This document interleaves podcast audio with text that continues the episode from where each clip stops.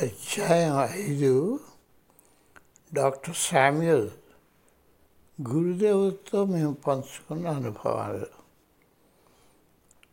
Doctor Samuel మొదటగా నా గురుపాయ్ తరువాత నా బావమరిది.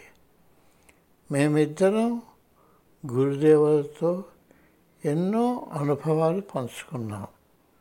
అందుచేత తక్కిన వారికన్నా ఆయన భిన్నుడు. రెండు వేల నాలుగు సంవత్సరంలో ఆయన తన మాటల్లో ఇలాగ అన్నారు.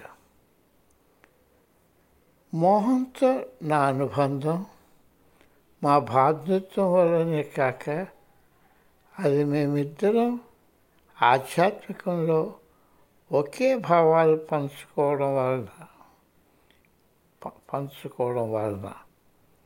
మా ఇద్దరు ఆశయాలు ఒకటే.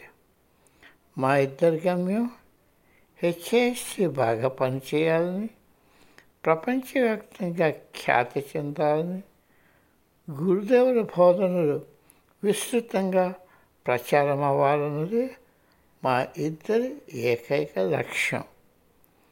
మోహన్ ప్రయాణదారి ఎంతో వేగవంతమైనది.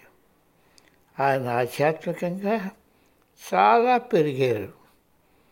గురుదేవులకు ప్రియ శిష్యుడు. ఆయన కన్నా వయసులో నేను పెద్దవాడినైనా నేను ఇంకా విద్యార్థిగా ఉన్నాను. అతడు బోధించే స్థితికి అందుకున్నాడు. ఆయన వ్యాపార ప్రపంచం నుండి వెళ్ళిపోవాలని కొద్ది కాలం నుండి మాట్లాడుతున్నారు.